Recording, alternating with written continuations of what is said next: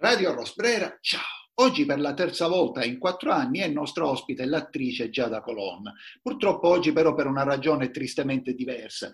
La prima volta insieme al maestro Fabio Lombardi con lei avevamo disquisito di come, delle diverse percezioni, delle diverse maniere che il cinema aveva acquisito di raccontare la società italiana la seconda volta, già in piena pandemia, anzi nell'unico reale momento di pandemia, avevamo discusso del futuro dei lavoratori dello spettacolo, futuro dei lavoratori dello spettacolo del quale tra l'altro a quasi due anni di distanza nessuno si è mai veramente occupato. Oggi purtroppo la, la notizia esula dalle problematiche del mondo del teatro e dell'audiovisivo perché un evento più che triste si è prodotto nella vita di Giada e questo evento, cioè la morte dello zio, è paradigmatico probabilmente del livello di sfacelo etico eh, nel quale è piombata la nostra nazione. Ecco Giada, ma tu vuoi raccontarci esattamente che cosa è successo?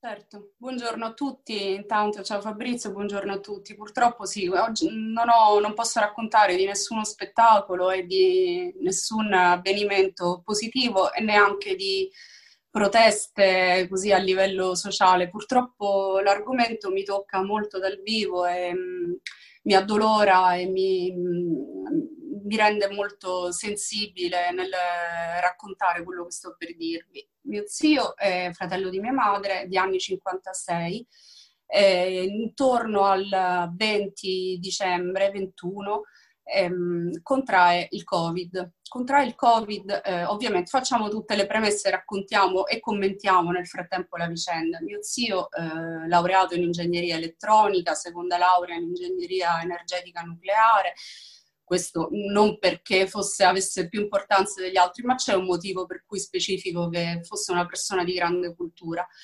insegnava in un liceo materie scientifiche e ovviamente da non vaccinato, non vaccinato sottolineo, aveva iniziato ad avere dei problemi a scuola, eh, la preside comincia a um, creargli dei problemi mandandogli fino a, diciamo, all'inizio delle vacanze natalizie che mh, corrispondevano circa il 21-22 dicembre, eh, una mail in cui gli dice che lui non potrà rientrare a scuola se non farà il vaccino, quindi gli annuncia la sospensione e la sostituzione. Sostituzione di un insegnante significa ehm, perdita del lavoro, diciamo licenziamento, perché nel momento in cui l'insegnante viene sostituito non rientra, è difficile già avere un ruolo, sappiamo, insomma, chi è insegnante sa bene.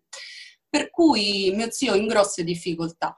Quindi mio zio non vaccinato per scelta, per timore, per convenzioni politiche, perché sappiamo che c'è anche purtroppo, qui non vorrei fare una lunga parentesi, però è, è evidente che la soluzione legata al vaccino Green Pass, l'aver abbinato il vaccino al Green Pass, è, è evidente che ci sono delle grosse motivazioni politiche o comunque eh, mh, ci sono, sono, si è legato uno strumento sanitario a uno strumento politico, per cui se si poteva avere una minima fiducia nello strumento sanitario che era il vaccino, abbinandolo a una restrizione, a dei controlli politici, si perde anche quel minimo di fiducia che ci poteva essere nella soluzione vaccino. Per cui dico, eh, siccome anche l'idea di Novax è spesso abbinata a persone che non hanno cultura, i terrapiattisti, i, quelli che credono nel concime dei cavalli come terapia, non so, quel, qualche farmaco per i cavalli, o che credono veramente che, come si dice a Roma, vengono dalla montagna del sapone. Invece no, in questo caso mio zio era una persona di cultura, più di cultura di quelli che vengono chiamati scienziati, i vari Bassetti che sbaglia il congiuntivo, i vari eh, Pregliasco, i, i vari, i, i, sanitari, che però sono sanitari proprio, vabbè, diciamo come pezzi sanitari io li vedo, vabbè. Eh, diciamo lui aveva una reale cultura eh, se quelli sono scienziati a maggior ragione mio zio era scienziato comunque quindi non si vaccina, oltre alle convinzioni, ci sono anche dei motivi di salute. Mio zio aveva una sindrome cardiaca poco conosciuta che si chiama Brugada, sindrome di Brugada. Chi è medico forse saprà di che parlo. Questa sindrome è poco conosciuta e ovviamente essendo il vaccino di recentissima eh, somministrazione non si sa ancora se ha degli effetti collaterali può avere la somministrazione del vaccino con la sindrome di Brugada, ovvero può provocare infarto?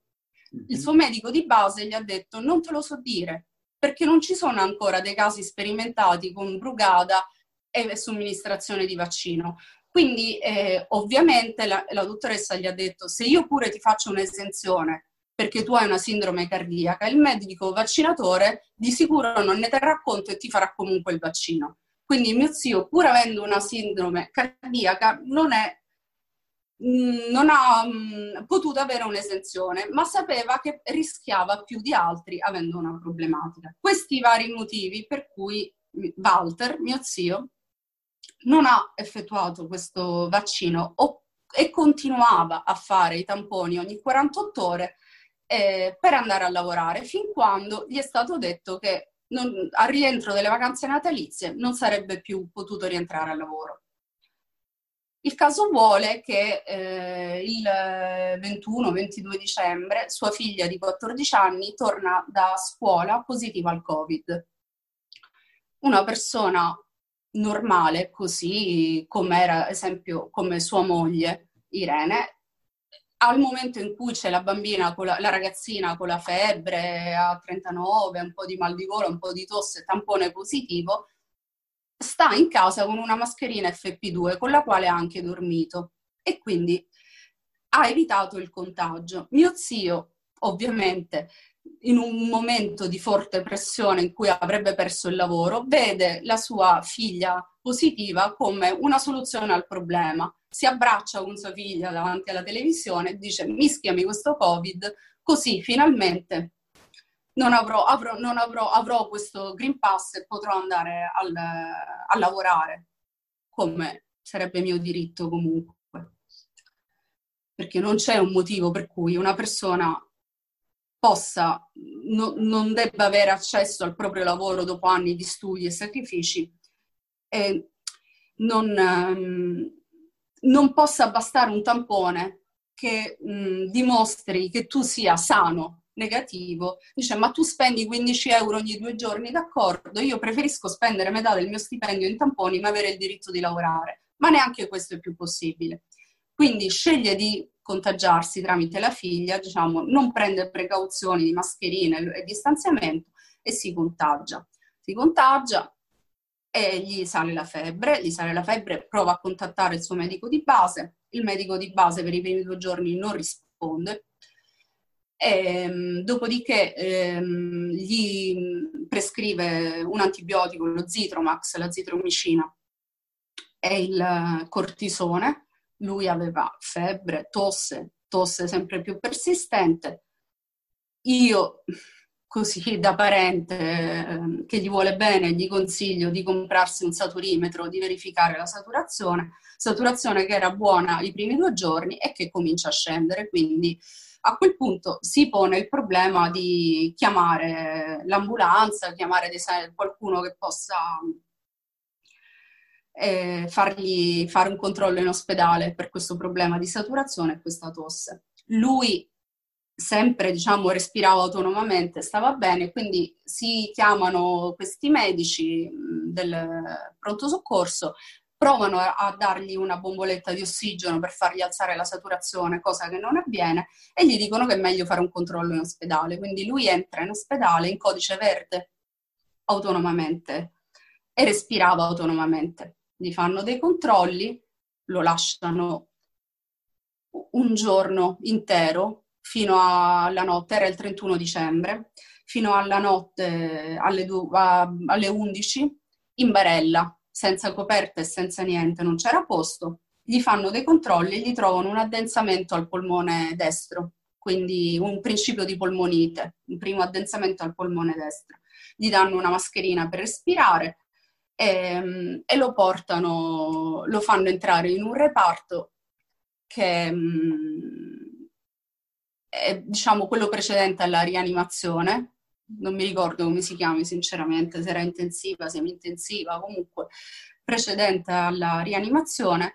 E, mm, e, in, in questo, e lo lasciano diciamo, in, in attesa con mascherina eh, per respirare.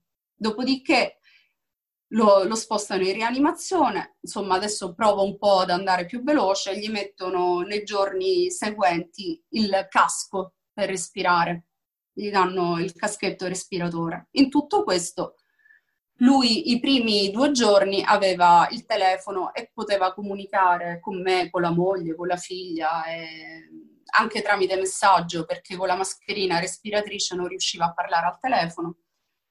E, ehm, e finalmente un medico si fa sentire con la moglie dicendogli che lui aveva l'addensamento al polmone e le chiedono se lei eventualmente fosse stata d'accordo a fare delle cure sperimentali. La moglie ovviamente dice certamente, qualsiasi tipo di cura che possa salvarlo. Invece mh, i giorni proseguono e mh, Walter continua a peggiorare ogni telefonata. Le telefonate avvenivano, eh, in, ce n'era una al giorno che riceveva la moglie dalle 8 del mattino alle 2-3 del pomeriggio, poteva essere un orario a caso fra, eh, diciamo, in questa fascia.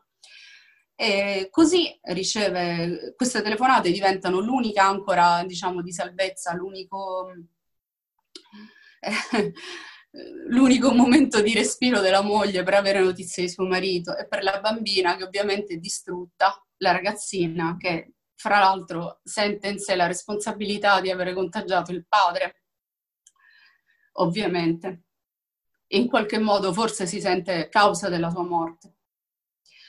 E quindi, mm, diciamo, questi, mm, queste telefonate arrivano in cui viene detto sempre che mm, Walter peggiora e, e sin dall'inizio la moglie chiede con insistenza che gli venga fatta un'infusione di monoclonali, come è stata fatta ad altri.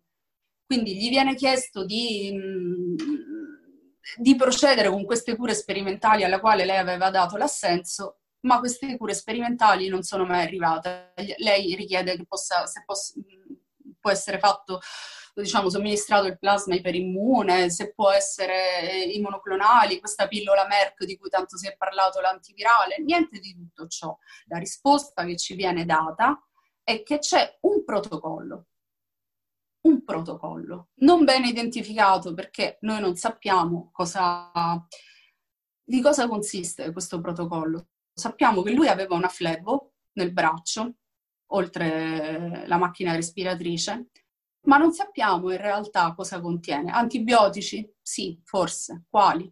Antivirali? Forse, mm. sì, quali? Acqua e zucchero? Sì, non lo so, perché sinceramente da che era lì eh, la polmonite è passata dal polmone destro al polmone sinistro, è diventata bilaterale, interstiziale, gli ha bruciato tutto il tessuto polmonare.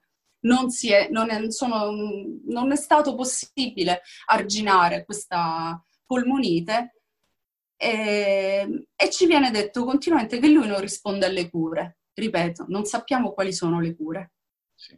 Premesso che lui era una persona 50 56enne, quindi giovane, sportivo, non fumatore, in buona salute, non obeso, non, non eh, iperteso, tutte le solite cose, diciamo, che vengono dette che sono in genere quelle che pregiudicano un sistema immunitario.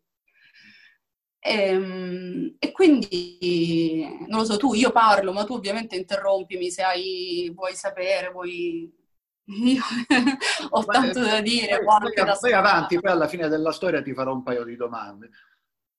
Per cui niente, c'è un protocollo, un protocollo ci viene detto che è uguale a New York, a Sydney, a Melbourne, a Israele e così anche a Catania, perché parliamo che tutto ciò avviene. Lui è ricoverato all'ospedale eh, Garibaldi Centro di Catania. Quindi, e non verrà fatto nessun tipo di monoclonale, viene fatto questo protocollo e questo protocollo lo porta, diciamo, rapidamente alla morte che avviene il 12 gennaio. In tutto ciò ci sono anche dei, dei siparietti che beh, vale la pena raccontare per rendersi conto di qual è la sanità. La dottoressa, si può anche fare il nome, certo. il cognome, sì. la dottoressa Bufalino, che chiamava la mattina, eh, quella, che era quella telefonata ancora di salvezza che faceva alla moglie, continuava a ripetere tutti i giorni quando le veniva detto, può, quando diciamo, la moglie Irene gli chiedeva si può fare questo, si può fare quello, cosa possiamo tentare, come sta. La dottoressa, scocciatissima, dedicando al massimo un minuto, un minuto e 30 secondi di telefonata, continuava a dire, ma lui non si è vaccinato, come dire, la colpa è sua, adesso cosa volete da noi? Lui non si è vaccinato, non si è vaccinato. Io ho contattato altri medici, illustri virologi, che gentilmente mi hanno risposto, eh, appartenenti a quella struttura, dove fino al momento in cui lui, un giorno prima di essere intubato, mi continuavano a dire avrebbe fatto meglio a vaccinarsi. Ma noi questo lo sappiamo, forse avrebbe fatto meglio a vaccinarsi, dato che aveva una patologia che non si sa come reagiva col vaccino. Ma dal momento in cui una persona è in fin di vita, avrebbero fatto meglio a tentare di salvargli la vita in ogni caso? Oppure no, perché non vaccinato non meritava? E poi mi chiedo anche, una volta che una persona contrae il Covid, non è uguale a una persona vaccinata con il Covid, perché diciamo che fra i non vaccinati ci sono anche quelli che hanno la seconda dose scaduta, perché chi non fa la terza dose booster loro lo chiamano comunque non vaccinato, in quanto non coperto da vaccino. Quindi poi, non sono uguali. Da quello che mi avevi raccontato mi sembra di capire che questo protocollo che attuano all'ospedale Garibaldi Centro di Catania come a Melbourne, a New York e non so dove, non produce grandi risultati perché lui non è l'unico decesso e gli altri decessi no, no, non erano no. necessariamente non vaccinati.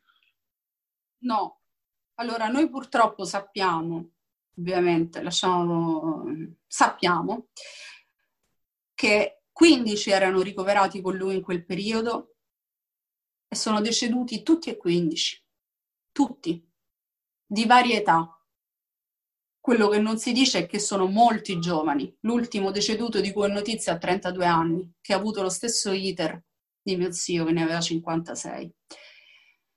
Anche, guarda, io una cosa che mi piacerebbe tanto, sembra quasi impossibile, ma se qualcuno ascolta e vuole mettersi in contatto con me o con un uh, Radio Rosbrera, con Fabrizio, di quelli che era ricoverati, di parenti che avevano persone ricoverate nel periodo dicembre-gennaio all'ospedale Garibaldi Centro al, per Covid, vi prego di mettersi in contatto con me o con la radio, con Fabrizio, perché una persona nel nulla sparisce. Già, non dico di riuscire a intracciare 15 parenti di deceduti, ma già qualcuno in più avere notizie quantomeno su cosa è stato fatto e cosa non è stato fatto e perché non è stato fatto.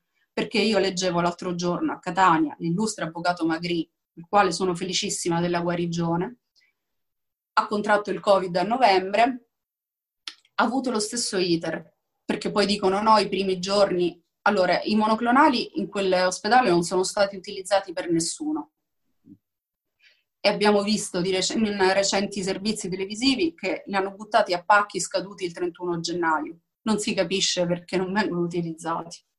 O si capisce, non si sa. E, ehm, questo avvocato di cui parlavo, catanese, ha avuto la fortuna di avere accesso ai monoclonali, e, è arrivato lì eh, con eh, già polmonite bilaterale, quindi in condizioni peggiori di mio zio. Hanno fatto mascherina, casco respiratore, respiratore, dopodiché non uh, c'erano risultati. Al momento di intubarlo hanno pensato di tentare un'infusione di monoclonali. E così, dopo qualche giorno, l'avvocato Magri è rientrato a casa dove ha trascorso il Natale. Prima, piccolo inciso, facendosi un selfie con, la, con l'infermiera perché ovviamente era una personalità e c'era stato un successo del, della cosa, un selfie con l'infermiera. Mi fa sorridere questa cosa perché invece a mio zio, quando è stato ricoverato, gli hanno tolto gli occhiali, lui molto miope, l'hanno lasciato senza occhiali e senza telefono, gli hanno tolto tutti gli oggetti personali. E io chiedo qual è il motivo? Quando gli parlava la moglie, gli diceva mm, cosa fai? e lui diceva, gli scriveva, in, in, diciamo, in quell'unica telefonata che, gli, che, poi gli hanno concesso giornaliera. Eh, che c'era, passavano dei video, ma lui essendo molto miope non poteva vedere. C'era una televisione, dei video, non poteva vedere. E quando la moglie gli facevano fare quell'unica telefonata, sentiva che c'era la musica dei Queen altissima, ascoltavano musica rock altissima e quindi delle persone che muoiono si lasciano senza occhiali, senza telefono, con la musica rock a tutto volume, che può piacere, o forse in un momento di premorte no. E, e io non credo che questo sia il rispetto che un, cittadino debba avere, non credo che sia questo. Quando gli è stata comunicata la morte, la dottoressa Bufalino, che ha chiamato, ha detto alla moglie, signora, suo marito è deceduto. E la moglie ha chiesto, ma quando, a che ora, come è successo? Lei gli ha sbuffato, cioè, signora, ma io ho tante di quelle telefonate da fare, non posso mettermi con questi dettagli. Poi le sarà comunicato e può venire a ritirare gli oggetti personali. Oggetti personali che gli sono stati consegnati in una busta della spazzatura in un sacchetto nero della mondezza dove dentro c'era il telefono, la fede e gli occhiali. Poi non scendo nei dettagli di come è stato consegnato il corpo e, e quello che è stato tutto il resto, perché veramente diventa macabro e non vorrei mai che sua figlia lo sentisse, potesse sentire questa intervista. Ecco, Però che... non credo, dimmi. No, quello che emerge dal tuo racconto, che emerge da tante cose che mi vengono riferite. Ieri pomeriggio, per esempio, mi ha chiamato un amico dicendo che aveva ricevuto una mail dal commercialista che gli diceva che nessuno sarebbe più entrato nel suo ufficio, uno studio privato, uffici commercialisti sono appartamenti, senza Green Pass. Dunque dimostrando di essere, come si diceva un tempo, più realista del re. E L'Italia è, è, emerge chiaramente da questi ultimi mesi, forse anche addirittura dagli ultimi due anni, che l'Italia è un paese di vermi. E, e che questi esperimenti sociali estremamente drammatici attecchiscono proprio perché siamo una nazione di ignavi nella migliore delle ipotesi, di carogne e di vigliacchi nella maggior parte dei casi. Ora, che tutto ciò avvenga in un ospedale è però particolarmente drammatico. E, e sì, tu giustamente hai fatto un appello a, ad altre persone che possono essere state vittime della, della medesima noncuranza, usiamo la parola più soft che, ci, che mi viene in mente. Però veramente la domanda è come si sentono le persone, come si sente questa dottoressa, come si sente il primario del reparto, come si sentiranno gli infermieri, al sentire una storia di... ma come si sentono a fare queste cose e come si può vivere dopo. Ecco, se dopo si può vivere come se niente fosse, c'è un grosso problema nel tessuto sociale umano dell'Italia. Sì, io sinceramente non immaginavo di poter riscontrare tanto cinismo, tanta tanta cattiveria in tutto questo e, e neanche il fatto che mh, gli ospedali possano essere così cioè agire in una maniera così oscura, così segreta. Noi ancora non sappiamo, io mi ricordo in altri casi, quando ad esempio mia nonna era ricoverata, tu andavi e vedevi la cartella clinica, potevi vedere, perché non puoi vedere il tuo parente anche, perché non puoi eh, sapere cosa gli viene somministrato? Perché io non posso, perché non posso inviare un mio medico che va lì a, a, a, verificare la condizione. Perché c'è questa segretezza che alla fine conse- cioè, consente loro di fare in realtà quello che vogliono, perché tu di- entri lì e diventi un, un loro ostaggio, diventi un, un, essere di loro proprietà. Questa è la, la verità, che loro possono farti quello che vogliono e tu non puoi contrastarli in nessun modo, non puoi mandare un tuo medico, non puoi andare. Noi non sappiamo nemmeno che cosa gli sia stato somministrato Sì, sì, li fa gli anti, ma gli antivirali gliele sì, sì, sì, sì, sì, sì, ma lui non reagisce, ma non reagisce nessuno su 15 persone, quantomeno fallimentare questo protocollo. E eh il protocollo sì, cambiato perché, perché non va bene. Sul 100% dei decessi, il 100% dei decessi non si può più attribuire alla gravità della malattia perché qualunque malattia, anche la peste non ha il 100% dei decessi e questa non è la peste. E quindi per forza si deve attribuire, o insomma, sembra legittimo sospettare che si possa attribuire a errori all'interno della struttura. Ecco. Sì, a me mi sembra, cioè un ospedale che su 15 ne muoiono 15, ti dà l'idea di un lager, non di un ospedale, cioè ma cos'è? Ma dove... Dove tu racconti dall'idea del lager in verità? Cioè, che, che, che situazione è? Ma perché gli togliete gli occhiali a una persona che può, è miope, è, oltre a essere solo, malato, è, in fin di vita, lo devi anche disorientare togliendogli gli occhiali? Ma che fastidio ti possono mai dare? Perché? Perché gli togli il telefono che può comunicare con sua moglie e sua figlia? Perché hai paura che possa dire che situazione c'è lì? Perché lo isoli e lo, lo, lo, fai morire da disperato? Cosa ha fatto di grave? Perché tant'è e gli veniva sempre sottolineato, ma lui non si è vaccinato, lui è il colpevole. Però e la moglie... Mi hai, mi hai fatto vedere anche, come dire, delle prove, cioè degli scambi di messaggi di questo tenore. Sì, sì degli scambi e, ta- e, la, e, la, e la, la, dottoressa continuava a dirglielo, tant'è che eh, una volta la moglie gliel'ha detto guardi che lui non è un carnefice, è una vittima del virus. Perché mi continua a dire mio marito è lui, è lui, è lui? Non è, non è lui il colpevole, lui è una vittima del virus, diciamo non ha fatto male, del male a nessuno, perché siamo al, al, al paradosso, viene trattato un criminale come uno che che tu non ti sei vaccinato e hai fatto del male agli altri. Possibilmente c'era uno che aveva commesso una strage di Stato, era lì, però era vaccinato. allora va bene, cioè va bene, è una brava persona, invece tu non ti sei vaccinato, e eh, vabbè, avevi la sindrome cardiaca e ti dovevi vaccinare lo stesso, mi è stato detto. Al massimo gli veniva un infarto, l'infarto lo potevamo recuperare. Invece così no.